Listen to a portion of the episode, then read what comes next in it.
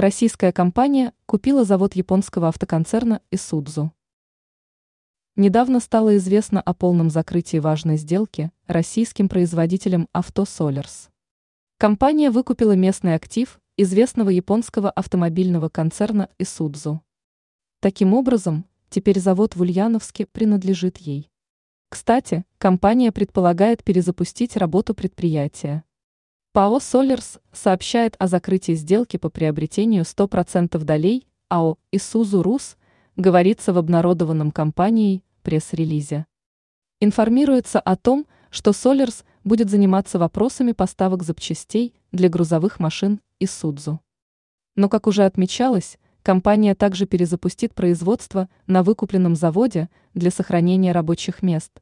Сейчас там трудится порядка 200 человек.